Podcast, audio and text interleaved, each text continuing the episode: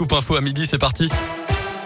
Et on commence par le trafic qui a repris tout à l'heure sur la ligne SNCF entre Mâcon et Villefranche. Sur Saône, une personne a été percutée vers 9h ce matin par un train à hauteur de Villefranche, justement dans des circonstances encore indéterminées.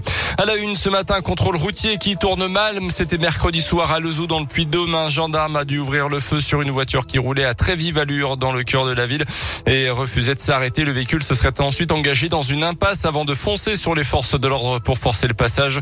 Un véhicule retrouvé ensuite quelques heures plus tard, caché dans un hangar, aucune trace pour l'instant du chauffard. Deux enquêtes ont été ouvertes, d'abord pour tenter de retrouver l'auteur de cette course-poursuite et pour établir aussi si l'arme à feu a bien été utilisée en légitime défense. Une nouvelle journée de grève aujourd'hui des agents de la ville de Lyon, toujours par rapport à l'application d'une loi qui rend les 35 heures obligatoires. Les agents de la ville dénoncent également une atteinte à leur droit de grève et réclament des hausses de salaire. Conséquence, pas de cantine à midi dans 72 écoles de Lyon ce vendredi. Quelques perturbations également à attendre du côté du périscolaire. Dans l'actu également, les trois mineurs mis en cause dans la violente intrusion au lycée Carnot de Roanne dans la Loire mardi après-midi seront jugés au mois de janvier prochain. Parmi eux, deux pensionnaires de l'établissement. Ce seraient eux qui auraient lancé ce défi idiot aux collégiens de 14 ans d'entrer donc par lui-même dans le lycée et de vider ensuite un extincteur en plein cours. Le parquet précise que l'auteur principal risque quand même jusqu'à 5 ans de prison.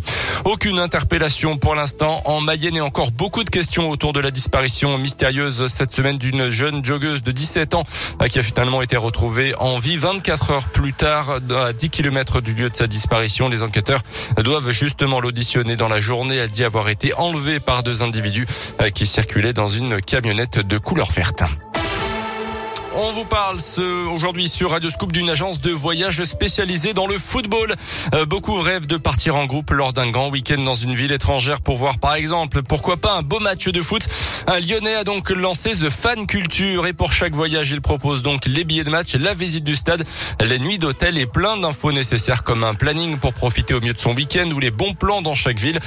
Pour l'instant, Nicolas Astruc propose une quinzaine de villes différentes dans toute l'Europe et le foot n'est qu'un prétexte au voyage. On l'écoute. Il y a 14 villes qui sont proposées dans différents pays. Rome, Madrid, Glasgow, Dortmund, Varsovie, Athènes. Et puis on a le Grand Derby de Belgrade. Donc chaque ville et chaque supporter a vraiment ses spécificités. Et nous, avec The Fan Culture, c'est ce qu'on essaye vraiment de faire comprendre aux gens.